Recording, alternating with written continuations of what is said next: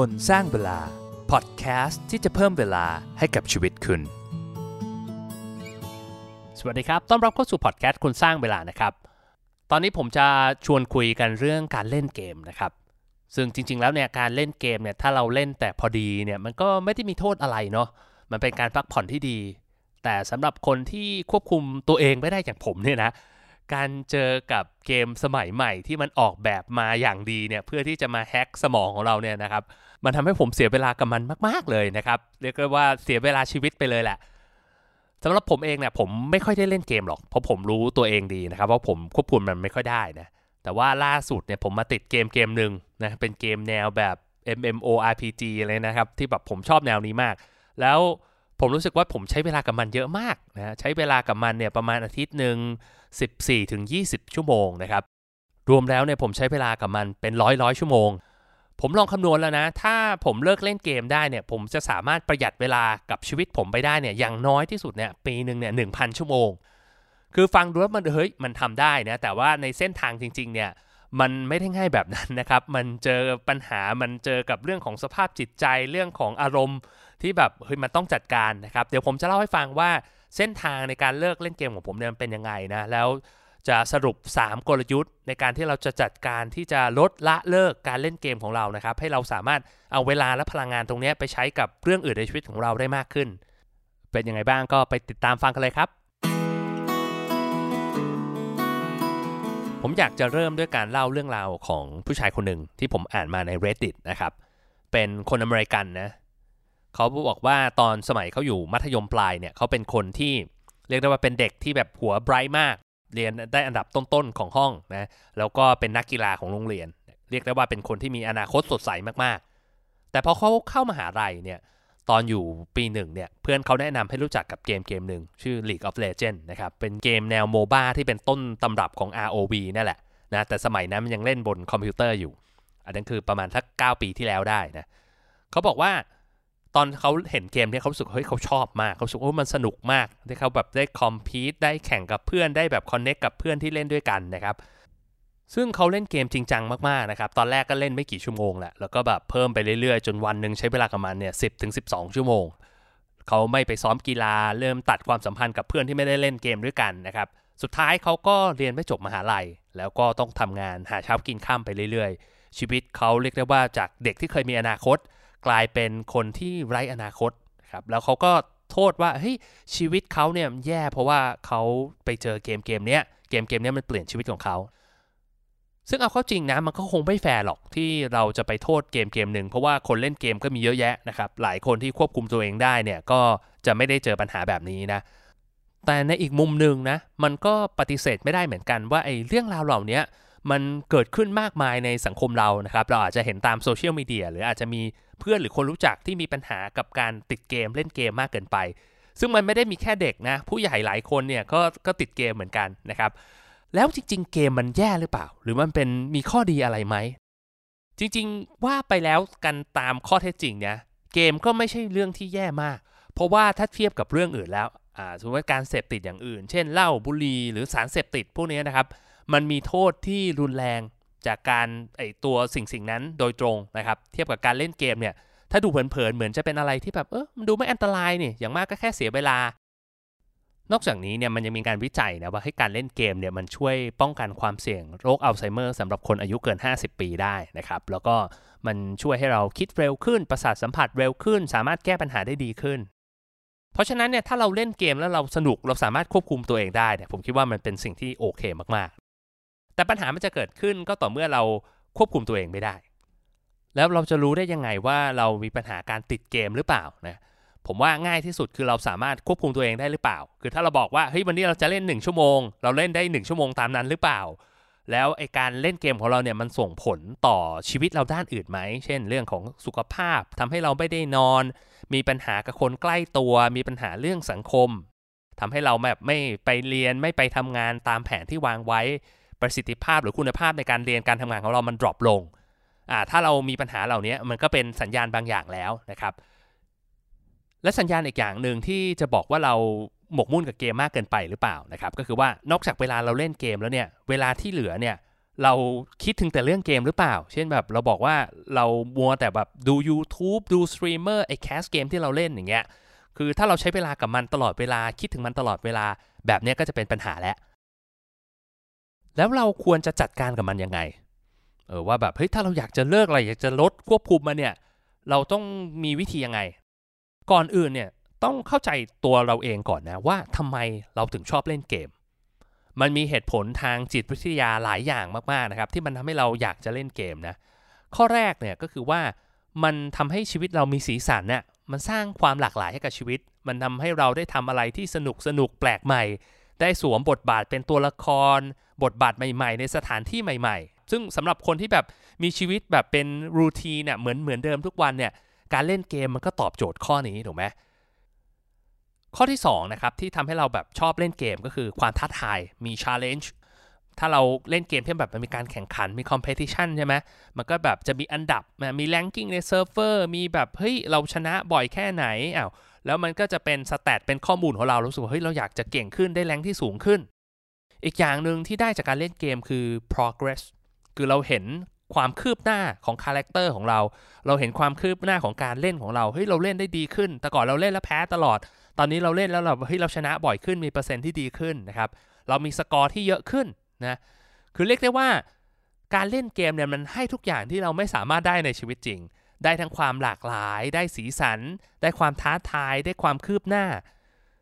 สิ่งเหล่านี้มันทำให้เราติดเกมได้ง่ายขึ้นนะครับ แล้วก็ไอ้พวกนี้มันไม่ได้เป็นความบังเอิญนะ คือบริษัทที่ออกแบบเกมเนี่ยเขารู้กลไกของสมองตรงนี้นะครับ ว่าเฮ้ยผู้เล่นเนี่ยต้องการอะไร แล้วเขาพยายามที่จะดีไซน์เกมออกมาให้เราใช้เวลากับเกมมากที่สุด ให้เราใช้เงินกับเกมมากที่สุด เพราะฉะนั้นมันไม่ใช่เรื่องง่ายที่เราจะแบบหนีออกจากวงจรตรงนี้ในสมองของเรานะครับมันมีฮอร์โมนตัวหนึ่ง เป็นฮอร์โมนความสุขที่เรียกว่าโดพามีน ฮอร์โมนตัวนี้จะหลั่งออกมาเพื่อเป็นรางวัล เวลาที่เราทำอะไรสำเร็จ เช่นว่าเราทำงานสำเร็จทำงานได้ตามเป้าหมาย อ่านหนังสือจบเล่มปิดการขายได้อะไรพวกนี้นะครับ คือที่มาที่ไปของฮอร์โมนตัวนี้มันเกิดขึ้นจากสมัยก่อนเนี่ยยุคดึกดำบรรพ์เนี่ยเวลาที่เรายังต้องแบบไปหาอาหารในป่าอยู่นะครับมันก็จะเป็นฮอร์โมนที่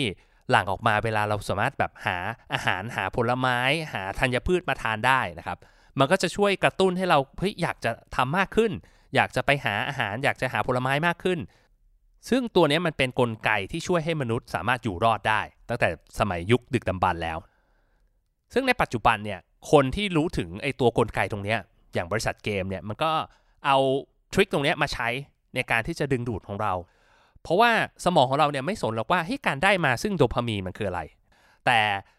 เราจะเลือกวิธีที่ง่ายที่สุดที่จะได้มันมา การเล่นเกมเนี่ยเป็นวิธีที่ง่ายมากในการที่เราจะได้โดพามีน สมมุติว่าก่อนหน้านี้เราบอกว่าเฮ้ยเราอยากจะได้โดพามีนเนี่ยเราต้องแบบวิ่งให้ได้ 5 กิโล เราต้องทำงานให้สำเร็จ เราต้องอ่านหนังสือให้จบเล่ม มันใช้เวลานานมันใช้พลังเยอะ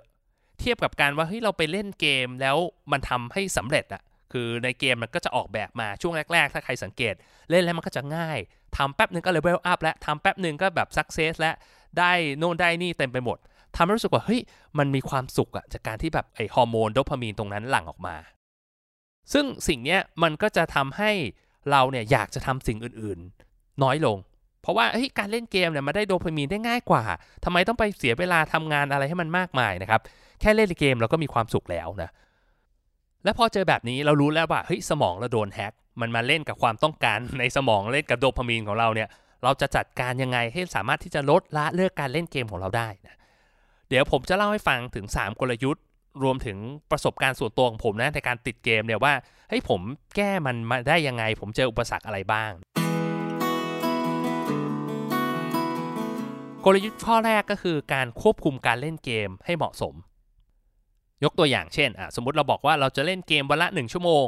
ให้ไม่มากกว่านั้น หรืออาจจะบอกว่าเฮ้ยเนี่ยเราต้องอ่านหนังสือให้จบบทนี้เราต้องทำงานให้จบก่อน เราถึงจะเล่นเกมได้นะทำงาน 2 ชั่วโมงเล่นเกมได้ชั่วโมงหนึ่ง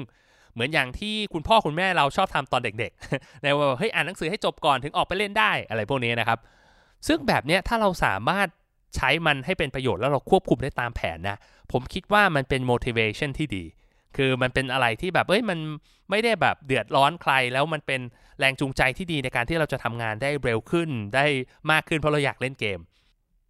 ผมเองก็ลองใช้วิธีนี้อยู่เหมือนกันนะครับ ช่วงแรก ๆ ที่แบบรู้สึกเฮ้ยเราเล่นเกมมากเกินไปแล้ว ผมก็ตั้งกฎให้กับตัวเองนะครับ ว่าแบบผมก็จะล็อกไว้ว่าเนี่ยระหว่างวันเนี่ยผมเล่นได้สูงสุดแค่ 1 ชั่วโมงนะครับ พอครบ 1 ชั่วโมงเนี่ยมันมันจะล็อกเองใน iPhone นะ ก็คือตั้ง password แล้ว password ไปซ่อนไกลๆนะแต่ว่าพอเอาเข้าจริงเนี่ยช่วงแรกก็ทำได้ดีนะทำได้อยู่ประมาณสักเกือบเกือบสองอาทิตย์นะครับโอ้โหแบบตั้งใจทำงานเลย เรารีบทำงานมากเพราะเราอยากจะเล่นเกมนะผมตั้งกฎไว้ว่าเนี่ยอย่างน้อยเนี่ยผมต้องทำงานอย่างน้อย4 Pomodoro หรือประมาณสัก 2 ชั่วโมง ถึงจะได้เล่นเกมครึ่งชั่วโมงนะครับแล้วก็ถ้าทำอีก4 Pomodoro ก็ได้เล่นเกมอีกครึ่งชั่วโมง อะไรประมาณนี้นะครับก็เป็นกฎที่ผมตั้งขึ้นมา แต่พอเล่นไปเรื่อยๆเนี่ยเอาเข้าจริง มันยิ่งทำให้เราอยากเล่นมากขึ้นอะผมรู้สึกว่าเฮ้ยเราในหัวเราคิดแต่เรื่องเกมเฮ้ยเมื่อไหร่จะได้เล่นเมื่อไหร่จะได้เล่นนะครับ กลายเป็นว่าพอเสาร์อาทิตย์ที่แบบผมไม่ได้แบบล็อกไว้อะมันกลายเป็นว่าผมใช้เวลากับมันเยอะมาก มันเหมือนแบบเก็บกดว่าเฮ้ยกูอยากเล่นมานานแล้ว แล้วก็แบบว่ากลายเป็นว่าเล่นทีแบบ 5 ชั่วโมง 6 ชั่วโมง คือใช้เวลากับมันเยอะเกินไปนะครับ ไม่สามารถที่จะควบคุมตัวเองได้นะ ถ้าท่านผู้ฟังมาถึงจุดนี้แล้วก็อาจจะต้องไปถึงมาตรการที่เข้มข้นขึ้น ก็มาถึงกลยุทธ์ที่2นะกลยุทธ์ที่2เนี่ยถ้าเราไปอ่านไอ้ตามที่คนที่ไปโพสต์ตาม Reddit เนี่ยที่เขาบอกว่าเนี่ยเขาเลิกเกมแบบเขาติดเกมมากนะแล้วเขาเลิกได้เนี่ยส่วนมากจะใช้วิธีนี้ ก็คือเป็นวิธีที่แบบเป็น extreme เลยเป็นวิธีรุนแรง เช่นว่าแบบสมมุติเราเล่น ROV อยู่ เราก็แบบลบ account ของเราเลย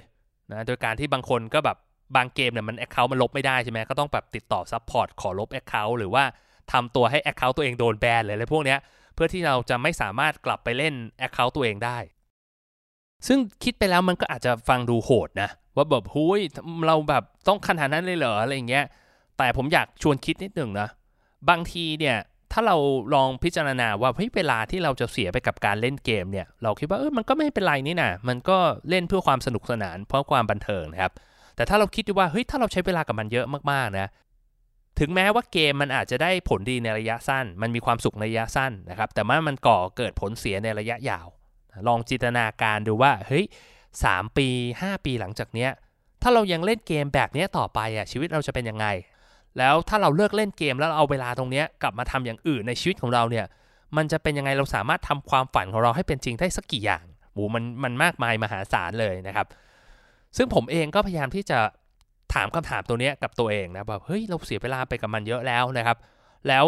ถึงจุดหนึ่งอะเวลาเราเล่นเกมมากๆอะคนที่เล่นเกมจะเข้าใจ เราเล่นไปไม่ได้แบบ แล้วเราสนุกเหมือนตอนแรก ๆ แล้วอะเราเล่นไปเพื่อเราอยากจะแบบทำให้มันดีขึ้น ให้มีแบบแลนกิ้งที่ดีขึ้นให้ได้แบบอัปเกรดเลเวลของตัวเองมากขึ้น โดยที่เราไม่ได้แบบมีความสุขกับมันมาก เหมือนเราหมกมุ่นกับมันมากเกินไปจดจ่อเฮ้ยเราอยากจะทำให้มันสำเร็จโดยที่เราลืมความสนุกจากการเล่นไปแล้วนะ พอถึงจุดนั้นนะผมรู้สึกว่าแบบเฮ้ยเราทำไปเพื่ออะไร แล้วก็เราจะเล่นเกมแบบนี้ต่อไปอีกนานแค่ไหนอะไรเงี้ย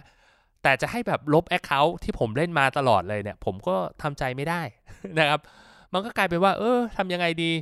ถ้าเราเล่นต่อไปเราก็ควบคุมตัวเองไม่ได้แล้ว แต่ถ้าเราจะเลิกเล่นเราก็ยังทำใจไม่ได้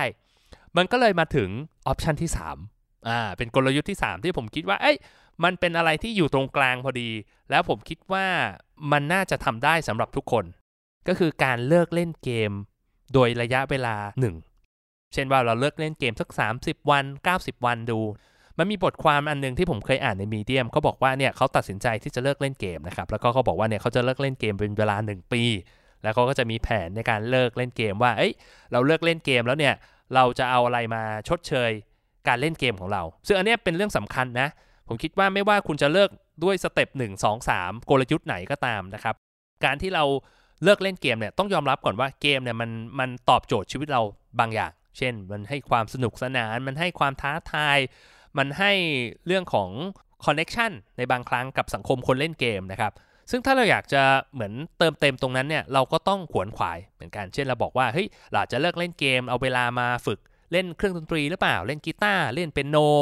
เราเอาเวลาไปทำ YouTube ทำพอดแคสต์หรือว่าเราเอาเวลาไปอ่านหนังสือ ไปออกกำลังกายไปวิ่งเล่นกีฬาอะไรอย่างเงี้ยซึ่งสิ่งเหล่านั้นเนี่ยแน่นอนอะเอาจริง ๆ พูดตรงๆ มันอาจจะไม่สนุกเท่าการเล่นเกม เพราะว่าการเล่นเกมเนี่ยมันออกแบบมา ให้เราได้มีความสุขได้ง่ายกว่า แต่ว่าไอ้สิ่งเหล่านั้นในความเป็นจริงเนี่ยมันอาจจะไม่ได้แบบ มีความสุขง่ายในช่วงแรก ๆ อาจจะต้องใช้เวลาฝึกฝนช่วงแรก ๆ มันอาจจะไม่สนุกเท่าไหร่การฝึกกีตาร์ช่วงแรกมันไม่ได้สนุกมากนะครับแต่พอเราเล่นเป็นแล้วเฮ้ยเราเริ่มเห็นพัฒนาการของตัวเองแล้ว มันอาจจะสนุกขึ้นนะแต่ช่วงแรก ๆ มันก็จะยากนิดนึงเราก็ต้องทนหน่อย มันก็ต้องมากลับมาถึงไอ้คอมมิชเมนต์ของเราเนี่ยที่เราบอกเฮ้ยเราจะเลิกเล่นเกม 30 วัน เลิกเล่น 90 วันเนี่ยเราทำได้ไหมเราสติ๊กกับมันได้ไหมนะครับ สำหรับผมเนี่ย ผมตั้งใจว่าเฮ้ย30วันมันอาจจะสั้นไป เพราะปกติเนี่ยผมทำ30 day challenge ผมรู้สึกว่าเฮ้ย30วันมันยังมันยังไม่สามารถสร้างผลลัพธ์ที่ถาวรได้นะครับ ผมก็เลยตั้งเป้าไว้ว่า ผมอยากจะเลิกเล่นเกม 90 วัน ซึ่งตอนนี้ก็ทำมาเกือบ 30 วันแล้ว ผลลัพธ์เป็นยังไงบ้างนะ เดี๋ยวเล่าให้ฟังก่อน คือยอมรับเลยช่วงแรก ๆ นี่แบบทรมานมาก มันเหมือนกับ เฮ้ยเราแบบยังมันเหมือน มันขาดอะไรบางอย่างไปในชีวิตอะ่ะ มันเหมือนกับเวลาเราเล่นแล้วรู้สึกว่าเฮ้ยมันมีอะไรที่มันสนุกสนุกใช่ไหมพอเราไม่ได้เล่นเนี่ยสิ่งที่ตามมาคืออย่างแรกเลยนะที่ผมเจอคือความเบื่อเฮ้ยเบื่อจังไม่มีอะไรทำพอเบื่อเนี่ยสิ่งที่ตามมามันก็ไม่ใช่เรื่องที่ดีมาก ผมก็ไปหาอย่างอื่นทำเพื่อคลายเบื่อ เช่นแบบไปอ่านการ์ตูน ซึ่งมันเสียเวลามากนะครับ สุดท้ายเนี่ยผมก็ต้องไปแบนการ์ตูนอีกทีหนึ่งก็คือเลิกเลิกการ์ตูนเหมือนกันนะครับ หรือแบบไปใช้เวลากับ YouTube หรือแบบกับโซเชียลมีเดียแบบ นานเกินความจำเป็น เพราะเราอยากจะหาอะไรเพื่อที่จะเหมือนตอบสนองไอ้ความเบื่อของเรานะซึ่งตรงนี้มันจะใช้เวลาประมาณสักสำหรับผมนะประมาณสัก 1 อาทิตย์ถึง 2 อาทิตย์ แล้วพอเราเริ่มชินกับเหมือนจังหวะชีวิตที่ไม่มีเกมแล้วเนี่ยมันก็จะสามารถเอออยู่กับมันได้ง่ายขึ้นนะครับแต่ว่าผมก็เสริมนิสัยอื่นนะเช่นแบบเฮ้ยเรื่องของการออกกำลังกาย การฝึกสมาธิ มันก็สามารถช่วยได้ระดับหนึ่งในการที่เราจะจัดการไอ้ความเบื่อตรงนี้นะ แต่เอาเข้าจริงนะตอนนี้ผมก็ยังมีบางโมเมนต์ที่แบบกลับไปดูท่อง YouTube ที่พอพูดถึงเกมที่เราเล่นบ้างอะไรพวกนี้นะครับ ซึ่งมันก็ยังมีบ้างแหละ แล้วรู้สึกว่าแบบเฮ้ยมันอยากเล่นน่ะบางทีแบบเห็นเขามีอัปเดตตัวละครใหม่ๆเฮ้ยเราอยากเราอยากกลับไปเล่นไอ้เกมที่เราเล่นอยู่เงี้ยแต่ต้องยอมรับเลยนะว่าการที่ผมตั้งเป้าว่าผมจะเลิกเล่นเกมแค่ 90 วันเนี่ยมันช่วยได้เยอะเลย คือมันเหมือนกับเราสึกว่าเอ้ยทนหน่อยนะ90 วันเองเดี๋ยวสุดท้ายเราก็จะได้กลับไปเล่นแล้วอะไรเงี้ย มันเหมือนกับคนที่เลิกเหล้าช่วงเข้าพรรษาครับ บางคนที่กินเหล้าทุกวันเลยนะ กินแบบจริงจังกินเยอะด้วย แต่พอเข้าพรรษาแล้วเลิกได้ เพราะอะไรแน่นอนอะส่วนหนึ่งคืออาจจะมีเพื่อนที่เลิกเหล้าด้วย ก็ไม่มีคนที่จะไปกินด้วยใช่ไหมครับสองคือเขารู้สึกว่าเฮ้ยไม่เป็นไรแค่ 90 วันเอง แล้วอย่างไรเราก็ได้กลับไปกินแล้วอะไรเงี้ยนะครับผมเองก็ไม่ได้กะว่าจะเลิก 90 วันแล้วกลับไปเล่นตลอดอะไรเงี้ยนะครับ ก็คิดว่าเฮ้ยเดี๋ยวดูอีกทีนึงว่าจะ ทำไปต่อเนื่องเลยไหม หรือว่าอาจจะกลับมาเล่นสักพักหนึ่งแล้วเลิกไปอีกสัก 90 วัน หรืออาจจะเป็น 120 วัน หรือจะเป็น 1 ปีอะไรพวกนี้นะครับ แต่อย่างน้อยที่สุดอะผมมีความรู้สึกว่าเอ้ยมันอีกไม่กี่วันเองมันทนไหวอะคือซึ่งตรงนี้มันช่วยเรื่องของ motivation นะครับ ก็ลองดูเลือกจังหวะเลือกจำนวนวันที่มันเหมาะสมกับตัวเราเองแล้วกันถ้าสุดเฮ้ย90 วันมันนานไป 30 วันแล้วกัน 7 วันก็ยังดีนะครับ หรือถ้าใครคิดว่า โอ้ มัน ธรรมดามากผมได้เลย 1 ปี 6 เดือนอะไรเงี้ยก็ลองดูนะครับ แล้วเราก็มาประเมินตัวเองอีกทีหนึ่งละนะจบไอ้ period ตรงนั้นว่าเฮ้ยเราจะยังไงกับมันต่อดี เราจะ control ตัวเองได้มากขึ้นกลับมาเล่นแบบ step หนึ่งไหมวันนึงกี่ชั่วโมง หรือว่าเราอาจจะเว้นไปอีกระยะหนึ่งเพื่อให้เราสามารถที่จะควบคุมตัวเองได้มากขึ้น สุดท้ายนะครับก็สรุปให้ฟังอีกทีหนึ่งแล้วกันนะว่าจริง ๆ แล้วเนี่ยการเล่นเกมมันก็ไม่ใช่เรื่องที่แย่อะไรนะมันก็มีประโยชน์หลายอย่าง โทษที่ชัดเจนก็ไม่มีนะครับ แต่ถ้าเราไม่สามารถที่จะควบคุมตัวเองได้เหมือนกับผมเนี่ยนะ มันก็จะสร้างโทษมหาศาลให้กับตัวเราเองเลยนะครับ นอกจากเราจะเสียเวลาเสียพลังงานไปกับมันแล้วเนี่ย มันทำให้เราไม่สามารถที่จะโฟกัสจดจ่อกับเรื่องอื่น ๆ ในชีวิตได้ดีเท่าเดิมนะ แล้วเกมมันออกแบบมาที่จะแบบดึงเวลาเราดึงพลังงานดึงเงินจากกระเป๋าเราไปอยู่แล้วนะเพราะฉะนั้นเนี่ยเรายิ่งต้องจัดการกับมันแบบจริงจังมากขึ้นนะครับ ซึ่งผมก็ให้คำแนะนำเป็น 3 สเต็ปนะสกลยุทธ์ก็คือว่าขั้นแรกคือการควบคุม เวลานะครับตั้งกฎให้กับตัวเองขึ้นมาว่าเฮ้ยเราต้องทำงานเท่านี้ถึงจะเล่นได้เท่านี้นะครับวันหนึ่งเราเล่นไม่เกินกี่ชั่วโมง ใช้พวกแอปพลิเคชัน ในมือถือของเราเนี่ยในการควบคุม แต่คอมพิวเตอร์ก็ได้ว่าเฮ้ยเราเล่นได้กี่ชั่วโมง เล่นเกินเท่านี้แล้วมันจะล็อกเครื่องนะครับอย่างที่ 2 ก็คือว่าถ้า step แรกไม่ไหว เราก็อาจจะต้อง extreme ไปเลย คือถ้าเราคิดว่าเฮ้ยเราถึงจุดที่เราอิ่มตัวแล้วเราพอแล้วเราก็ลบไปเลยนะครับ ลบ uninstall โปรแกรมลบ account ของเราไปเลย อันนี้ work สุด เรียกได้ว่าไม่สามารถจะกลับไปเริ่มเล่นใหม่ได้นะ ออกจากสังคมออกจาก community ที่เราเคยเล่นเกมนะ แบบนี้ก็จะเป็นวิธีที่ extreme แล้วก็ได้ผลที่สุด แต่ต้องยอมรับก็เป็นวิธีที่ยากที่สุดเหมือนกันนะ ถ้ารู้สึกว่าเฮ้ย step 2ไม่ไหวครับ คุณบอลขอเป็น step 3แล้วกัน ก็คือเป็นอะไรที่มันอยู่ตรงกลาง เป็นอะไรที่รู้สึกว่าเฮ้ยเรา fasting การเล่นเกมแล้วกัน หยุดเล่นเกมเป็นเวลา 30 วัน 90 วัน 6 เดือนหรือว่า 1 ปี เลือกระดับเวลาที่เรารู้สึกว่าเฮ้ยเราไหวอะแล้วเราก็เลิกเล่นเกมไปเลย แต่ว่าระหว่างที่เราเลิกเล่นเนี่ย เราก็ต้องคอยสำรวจตัวเองดูนะเฮ้ยเราจะมีมีกิจวัตรประจำวันอะไร หรือว่ามีงานอดิเรกอะไรที่ทำให้เราสามารถผ่านช่วงเวลาตรงนี้ไปได้ง่ายขึ้นนะครับ